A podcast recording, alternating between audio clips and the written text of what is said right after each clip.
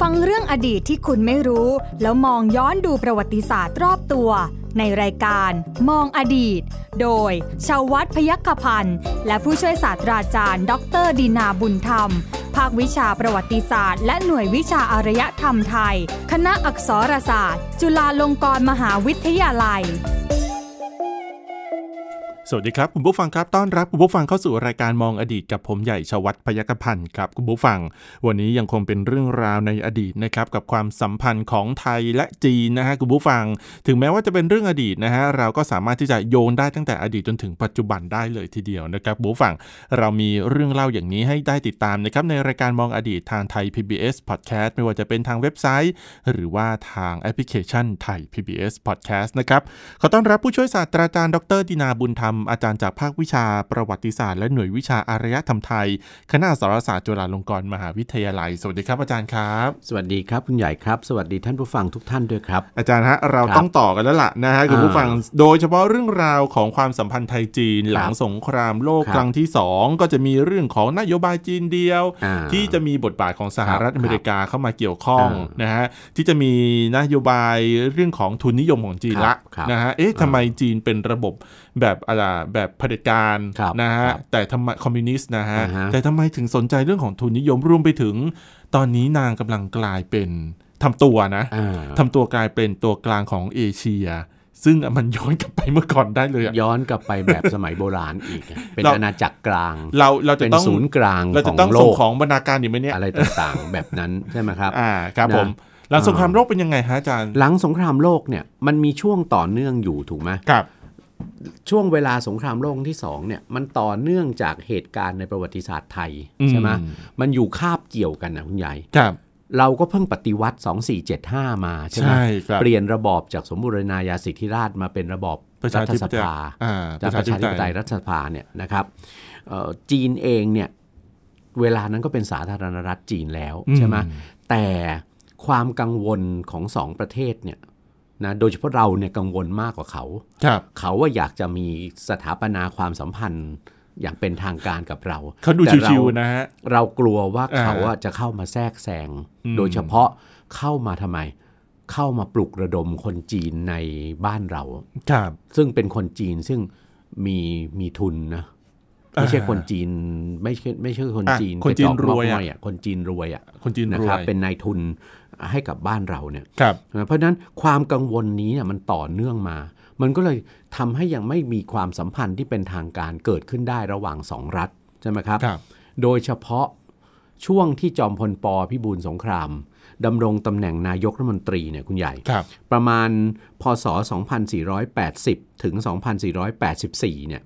จอมพลปพิบูลสงครามในช่วงสงครามโลกครั้งที่สองเนี่ย ท่านดำเนินนโยบายบริหารประเทศ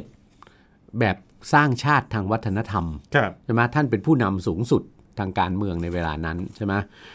เพราะฉะนั้นเป็นช่วงที่รัฐบาลไทยมีนโยบายต่อต้านจีนอย่างมาก อืม นะครับ นโยบายที่แรงที่สุดเลยนะ ครับ 2480ถึง2484 นโยบายตอนนั้นที่รัฐบาลใช้เรียกว่านโยบายรัฐนิยม อืม ใช่ไหมครับนะ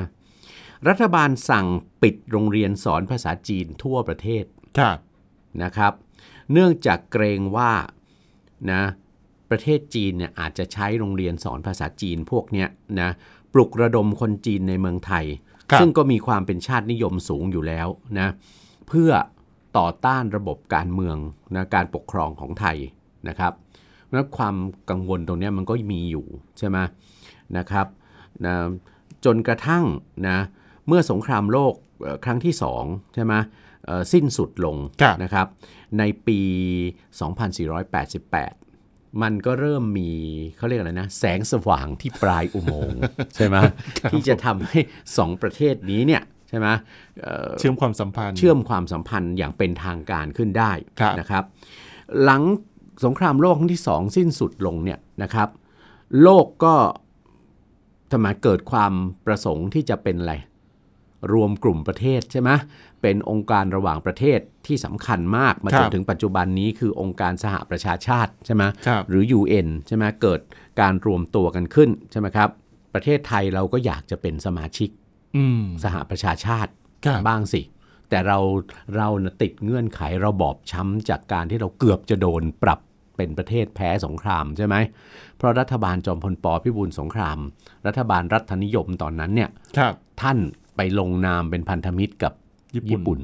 ใช่ไหมเรากลายไปเป็นฝ่ายญี่ปุ่น ฝ่ายอักษะไปใช่ไหม ใช่ฮะ แล้วอย่าลืมว่าสหประชาชาติเนี่ยบทบาทของกลุ่มไหนเป็นคนก่อตั้ง โน้น สหรัฐอเมริกา ใช่ กับฝ่ายสัมพันธมิตรใช่ไหม ใช่ครับ เพราะฉะนั้นเขาก็เกิดความเขาเรียกอะไรนะ รังเกียจรังงอนกันขึ้นที่จะรับประเทศไทยเนี่ยเข้าเป็นสมาชิกสหประชาชาติ ครับ นะในในตอนนั้นเนี่ยนะครับนะแต่บอกแล้วแสงสว่างที่ปลายอุโมงค์นั้นก็คือนะครับนะสาธารณรัฐจีน ครับ นะครับได้รับการยกย่องให้เป็นหนึ่งใน 5 ของอะไรครับ ของสมาชิกคณะมนตรีความมั่นคงแห่งสหประชาชาติ อืม นะครับอ่าแล้วเขาก็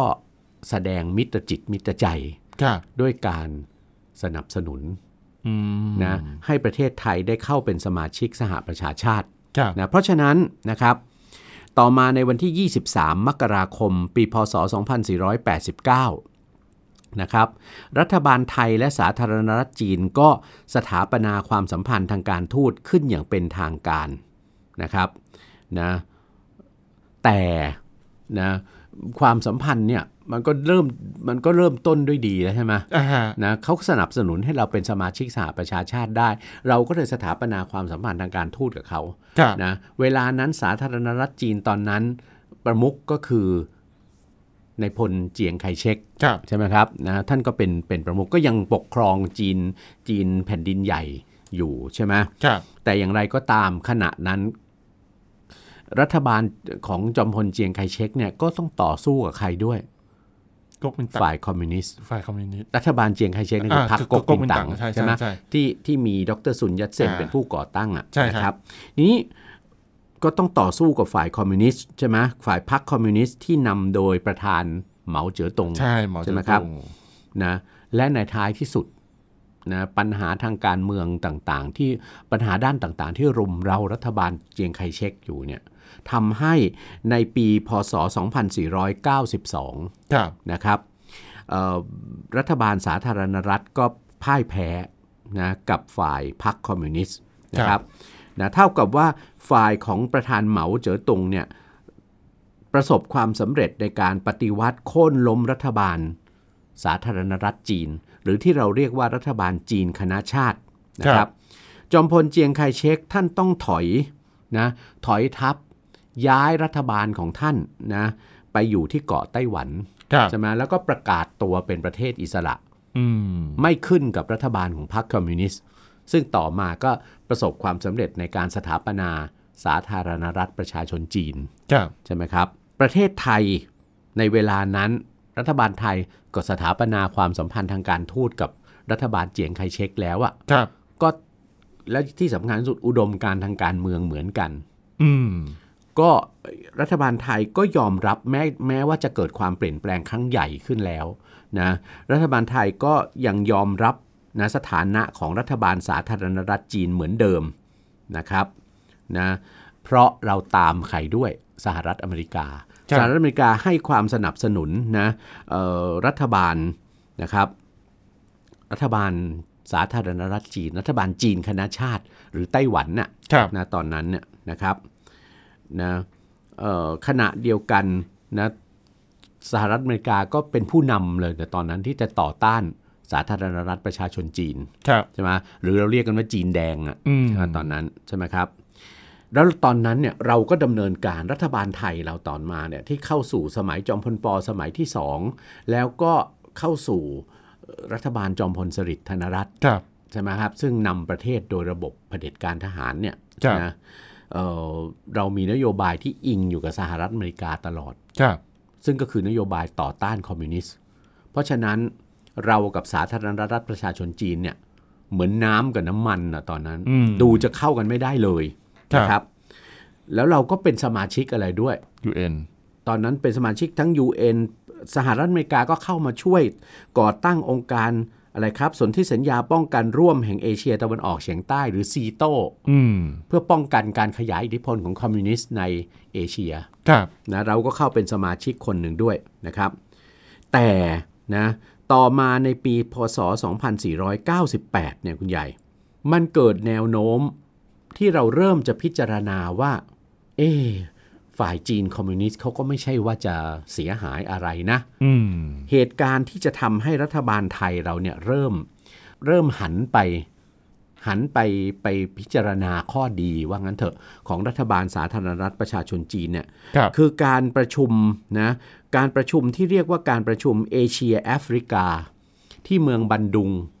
ที่นครบันดุงในเกาะชวา ครับ ของประเทศสาธารณรัฐอินโดนีเซีย อืม ซึ่งเวลานั้นมีประธานาธิบดีซูการโน ครับ นะครับเป็นประธานาธิบดีคนแรกหลังจากได้รับเอกราชจากเนเธอร์แลนด์ใช่ไหมครับประธานาธิบดีซูการโนเนี่ยสนับสนุนแนวคิดในการรวมกลุ่มประเทศที่เรียกว่ากลุ่มประเทศไม่ฝักใฝ่ฝ่ายใด อินโดนีเซียก็เป็นเจ้าภาพนะจัดประชุมเอเชียแอฟริกาเนี่ยได้เชิญตัวแทนนะจากประเทศต่าง ครั ๆ บ ทั่วโลกนะ ค ค รั รับ บ มาร่วมประชุมนะครับ ซึ่งทั้งไทยและสาธารณรัฐประชาชนจีนเนี่ยนะครับ ก็ส่งตัวแทนเข้าประชุม อืม นะไทยเราเนี่ยนะตัวแทนของรัฐบาลไทยเนี่ยนะคือพระวรวงศ์เธอนะพระองค์เจ้าวันไวยทยากรนะค ครั รับ บ กรมหมื่นพิทยราบเอ่อขอโทษกรมหมื่นนาราธิปพงศ์ประพันธ์นะซึ่งท่านดำรงตำแหน่งรัฐมนตรีว่าการกระทรวงการต่างประเทศ ครับ ของไทยเราในเวลานั้นนะในรัฐบาลจอมพลปพิบูลสงครามสมัยที่สองนะครับพระองค์วันนะเรียกเรียกท่านสั้น ๆ ว่าพระองค์วัน พระองค์วันเป็นนักการทูตนะเอ่อที่ที่ที่มีความสามารถมาก และสาธารณรัฐประชาชนจีนก็ส่งท่านโจเอินไหล ครับ ซึ่งเป็นนายกรัฐมนตรีเข้าร่วมประชุมนะครับเอ่อพระองค์เจ้าวันไวยทยากรเนี่ยได้ทรงพบนะสนทนากับนายกรัฐมนตรีโจวเอินไหล อืม ของจีนนะท่านเกิดความนิยมนะครับนะท่านเกิดความนิยมนะครับในในตัวนายกรัฐมนตรีโจวเอินไหลนะครับ เราก็พบว่าภายหลังจากการประชุมเอเชียแอฟริกาที่อินโดนีเซียแล้วเนี่ยนะครับเอ่อรัฐบาลไทยก็เริ่มต้นเริ่มมีการติดต่อนะกับรัฐบาลสาธารณรัฐประชาชนจีน ครับ นะซึ่งเวลานั้นเนี่ยเขาเลยเรียกว่าเป็นสมัยการทูตใต้ดิน อืม นะคือคือเพื่อไม่ให้บัวไม่ให้ช้ำน้ำไม่ให้ขุนไงเพราะเรารับรองรัฐบาลไต้หวันอยู่ ครับ ใช่ไหมครับนะเราก็ก็ก็ก็เริ่มนะหารืออะไรต่างๆบ้างใช่ไหมครับ แต่ว่าพอพอรัฐบาลจอมพลสฤษดิ์ธนรัตน์ทำปฏิวัติเนี่ย ครับ นะรัฐบาลจอมพลสฤษดิ์เนี่ยอิงอย่างแนบแน่นมากกับสหรัฐอเมริกา อืม เพราะฉะนั้นก็มีนโยบายอะไรต่างๆ ที่ทำให้กระทบกระเทือน ครับ นะความสัมพันธ์นะกับสาธารณรัฐประชาชนจีนอยู่ ครับ นะเช่นก็คือนโยบายต่อต้านคอมมิวนิสต์ทั้งหลาย โดยเฉพาะในปี 2502เนี่ยมีประกาศคณะปฏิวัติ ห้ามผู้ใดนำเข้าสินค้าที่ผลิต หรือมีแหล่งผลิตอยู่ในประเทศคอมมิวนิสต์ทั้งหมด ครับ อันเนี้ยมันก็กระทบกับความสัมพันธ์ที่เราเริ่มไปผูกสัมพันธ์ลับๆ ใช่ไหมนะครับ ในเวลานั้นคณะบุคคลต่างๆ ที่รัฐบาลจอมพลปนะก่อนที่จอมพลสฤษดิ์ปฏิวัติเนี่ย ครับ ส่งไปผูกสัมพันธ์ลับๆ กับรัฐบาลสาธารณรัฐประชาชนจีนเนี่ยโดนข้อหาฝักฝ่ายคอมมิวนิสต์กันหมดเลย ตอนนั้นนะ อ่าครับ บางส่วนเนี่ยต้องลี้ภัยไปอยู่เมืองจีนไปเลย อีกส่วนหนึ่งก็โดนจับกลุ่มไปด้วยนะครับ ความสัมพันธ์ระหว่างไทยกับสาธารณรัฐประชาชนจีนเนี่ยนะจะเกิดขึ้นได้ รัฐบาลไทยจะจะจะจะหันหน้าไปเป็นไมตรีกับสาธารณรัฐประชาชนจีนได้เนี่ยมันคือบริบทที่ตามมาจากสถานการณ์ความเปลี่ยนแปลงของสถานการณ์โลกแท้ๆเลยนะคุณใหญ่ มันมีสถานการณ์อะไร นะ ครับ เพราะหลังสงครามโลกครั้งที่สองเนี่ยโลกเข้าสู่ภาวะสงครามเย็น ครับ ใช่ไหมครับ ระหว่างขั้วอำนาจทางเสรีนิยม ซึ่งนำโดยสหรัฐอเมริกา ครับ กับขั้วอำนาจสังคมนิยมคือสหภาพโซเวียต ครับ ใช่ไหมแล้วก็มีสาธารณรัฐประชาชนจีนใช่ไหมอยู่ในขั้วฝ่ายสังคมนิยมด้วยใช่ไหมความเปลี่ยนแปลงในช่วงสงครามเย็นเนี่ยนะครับ มันเกิดอยู่ในช่วงระหว่างปี 2503 ถึง 2518 สิบห้าปีเลยเหรอฮะ อ่าช่วงนั้นน่ะมันมันมีแนวโน้มที่เอ่อเราจะเปลี่ยนขั้วไปไป เปิดสัมพันธ์กับสาธารณรัฐประชาชนจีน ครับ 2,503ถึง2,518 เกิดหรือยัง ยังฮะ คุณน่ะยังไม่เกิด ใน ช่วงท้ายๆของของช่วงเวลาตรงเนี้ยนะครับ อาจจะดีนาเกิดแล้ว อืม นะ ผมผมมายังเลยฮะ นะเอาอ่ะสถานการณ์นะครับค่ายคอมมิวนิสต์ยักษ์ใหญ่นะครับ แล้วก็คือสหภาพโซเวียตกับสาธารณรัฐประชาชนจีน เกิดอะไรกันขึ้น เกิดงอนกันขึ้นมา อ้าว เออเกิดแตกกันขึ้นมาคุณใหญ่ ครับ นะถึงขนาดเกิดการใช้กำลังทหารมาเผชิญหน้ากันเนี่ยเพราะเขามีพรมแดนติดกัน ใช่ครับ ใช่ไหมครับนะจากเหตุการณ์ดังกล่าวเนี่ยก็เลยทำให้ทำไมครับเอ่อจีนกับสหภาพสาธารณรัฐประชาชนจีนกับสหภาพโซเวียตเนี่ยนะเขาเขาไม่ถูกกันละ อืม ตอนเนี้ยนะเขาไม่ถูกกันละ ค่ายคอมมิวนิสต์ยักษ์ใหญ่สองค่าย ครับ ระแวงกันแล้วเนี่ยนะครับ สหรัฐอเมริกาทำอะไรเลย ยังไงฮะ สหรัฐอเมริกาเวลานั้นอยู่ภายใต้ประธานาธิบดีริชาร์ดนิกสัน ครับ นะครับประธานาธิบดีนิกสันเนี่ยท่านก็เลยมองเห็นโอกาสที่จะดึงสาธารณรัฐประชาชนจีนของท่านประธานเหมาเนี่ยเข้ามาคานอำนาจสหภาพโซเวียตซะเลย อืม นะเพราะฉะนั้นท่านก็เลยประธานาธิบดีนิกสันก็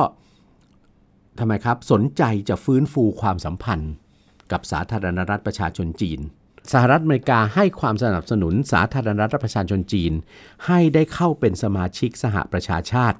ในเดือนตุลาคมปี 2514 ครับ นะครับนะสหประชาชาติก็มีมตินะรับสาธารณรัฐประชาชนจีนเข้าเป็นสมาชิกอย่างเป็นทางการ ครับ อ้าว แล้วไต้หวันทำไงอ่ะ เหมือนถูกปล่อยโดดเดี่ยวเลยอะ ก็มีมติขับนะขับสาธารณรัฐจีน คือไต้หวันเนี่ยออกจากสหประชาชาติ และสหประชาชาติก็มีมติรับรองรัฐบาลสาธารณรัฐประชาชนจีน หรือจีนปักกิ่งเนี่ยนะครับนะเป็นรัฐบาลจีนเดียว อืม ที่ถูกต้องตามกฎหมายระหว่างประเทศ ครับ นะครับ ทีนี้เมื่อมหาอำนาจอย่างสหรัฐอเมริกา เปลี่ยนเปลี่ยนนโยบายซะแล้วอะคุณใหญ่ ครับ เมื่อลมเปลี่ยนทิศเนี่ย อ่าฮะ แล้วเนี่ยรัฐบาลอย่างเราอะที่เราเราดำเนินนโยบายอิงและตามกับสหรัฐอเมริกาเนี่ยก็แน่นอนเราก็ ต้องเปลี่ยนด้วย ต้องเปลี่ยนนโยบายนี้ด้วย ครับ ใช่ไหมครับเราก็ต้องเปลี่ยนนโยบายนี้ด้วยนะนะจากนั้นนะรัฐบาลไทยกับรัฐบาลสาธารณรัฐประชาชนจีนเนี่ยก็เริ่มปรับความสัมพันธ์กันอีกครั้งนะโดยใช้อะไรครับ ตอนนั้นรัฐบาลสาธารณรัฐประชาชนจีนเนี่ยใช้กีฬาเป็นสื่อกลาง อืม ในการที่จะไปเปิดสัมพันธ์กับประเทศต่างๆ ทั่วโลกทายซิกีฬาอะไร ฟุตบอล โน no, ไม่ใช่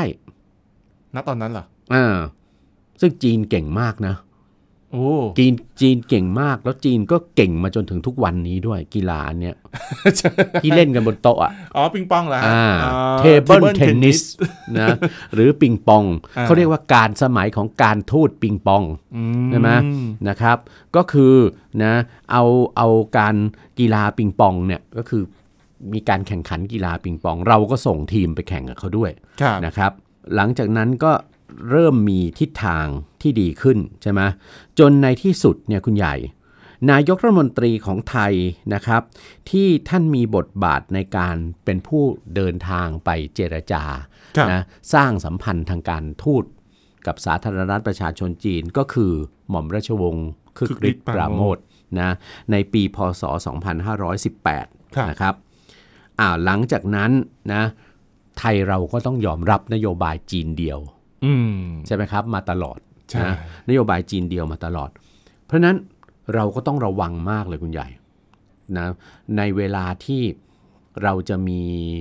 เช่นความสัมพันธ์ทางทางการค้ากับธุรกิจกับไต้หวันเนี่ย ครับ ยังคงมีอยู่ แต่ก็ต้องต้องทำอย่างระมัดระวังมากนะ อืม หรือการจะไปมีความสัมพันธ์กับประเทศหรือแม้แต่กลุ่มบุคคล หรือบุคคลคนใดคนหนึ่งที่รัฐบาลสาธารณรัฐประชาชนจีนมองว่าเป็นปฏิปักษ์เนี่ยนะครับ เราก็ต้องระวัง เช่นนะครับ ผู้นำทางพระพุทธศาสนาท่านหนึ่ง ครับ คือแต่เป็นพุทธพระพุทธศาสนาฝ่ายมหายานใช่ไหมครับ คือองค์ดาไลลามะ ครับ ใช่ไหมครับ ประมุขแห่งศาสนาจักรทิเบตเนี่ย อืม ซึ่งเอ่อ เราก็รู้อยู่ว่าสาธารณรัฐประชาชนจีนเนี่ย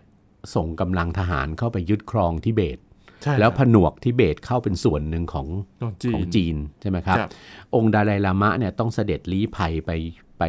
ประทับอยู่ที่อินเดีย ครับ เพราะอินเดียนั้นเนี่ยเอ่อประกาศตนเป็นประเทศอะไรอยู่ในกลุ่มประเทศไม่ฝักใฝ่ฝ่ายใด อืม ใช่ไหมครับ แล้วก็เป็นมหาอำนาจอีกคนหนึ่งในเอเชียใช่ไหม ครับ แม้มีพรมแดนติดกับจีนเนี่ย ก็ ก็มีเรื่องที่ ที่ทั้ง ทั้งรักกันและทั้งตีกันอยู่ นะ จีน จีนกับแขกเนี่ยใช่ไหมนะครับ นี่เราก็ต้องระวังเรื่องนี้ใช่ไหมครับ แต่ความสัมพันธ์เนี่ยคุณใหญ่จะเปลี่ยนไปเป็นเชิงบวกเลย ครับ นะครับ เมื่อเข้าสู่ทศวรรษที่ 2520 อืม ทศวรรษที่ 2520 เมื่อผู้นำจีน ครับ นะนานายกรัฐมนตรีจีนท่านหนึ่งขึ้นมาดำรงตำแหน่ง คือนายกรัฐมนตรีเติ้งเสี่ยวผิงนะครับขึ้นมาดำรงตำแหน่ง นายกรัฐมนตรีจีนท่านนี้เนี่ยนะครับท่านมีนโยบายที่จะปฏิรูปเศรษฐกิจของจีน ครับ นะเพื่อให้เศรษฐกิจของจีนเนี่ยเติบโต อืม นะ โดยท่านหันไปหานโยบายอะไร ทุนนิยม ทุนนิยม ครับ นะถ้าเป็นนายกนายกรัฐมนตรีจีนท่านแรกที่หันไปหานโยบายทุนนิยมนะทั้งทั้งที่จีนอยู่ภายใต้พรรคคอมมิวนิสต์คำขวัญของท่านนายกเติ้งนะไม่ใช่เติ้งไม่ใช่เติ้งเอ่อที่เราตั้งฉายาให้อดีตนายกรัฐมนตรีไทยท่านหนึ่งนะเติ้งเสี่ยวผิงนะครับ ท่านเติ้งเสี่ยวผิงเนี่ยท่านมีนโยบาย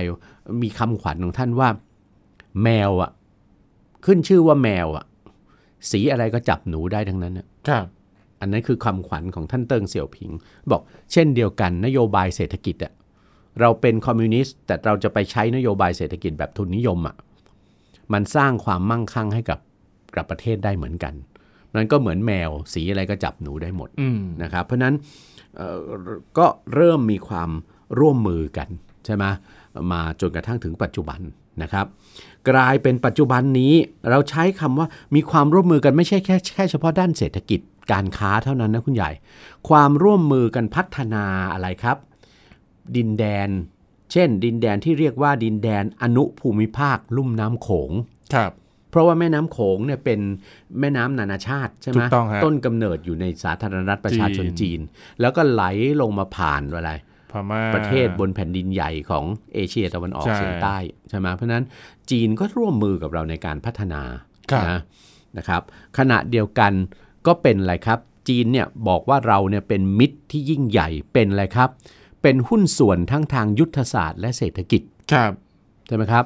เราจะเห็นว่าจีนเนี่ยหลังจากท่านนายกเติ้งเสี่ยวผิงเป็นต้นมาเนี่ยจีนเดินหน้าพัฒนาอะไร เศรษฐ เศร กิจ ษฐกิจของเขาอย่างยิ่ง รัฐบาลจีนทุกสมัยนะผู้นำจีนทุกสมัยหลังจากท่านนายกเติ้งเสี่ยวผิงเป็นต้นมาเนี่ยนะ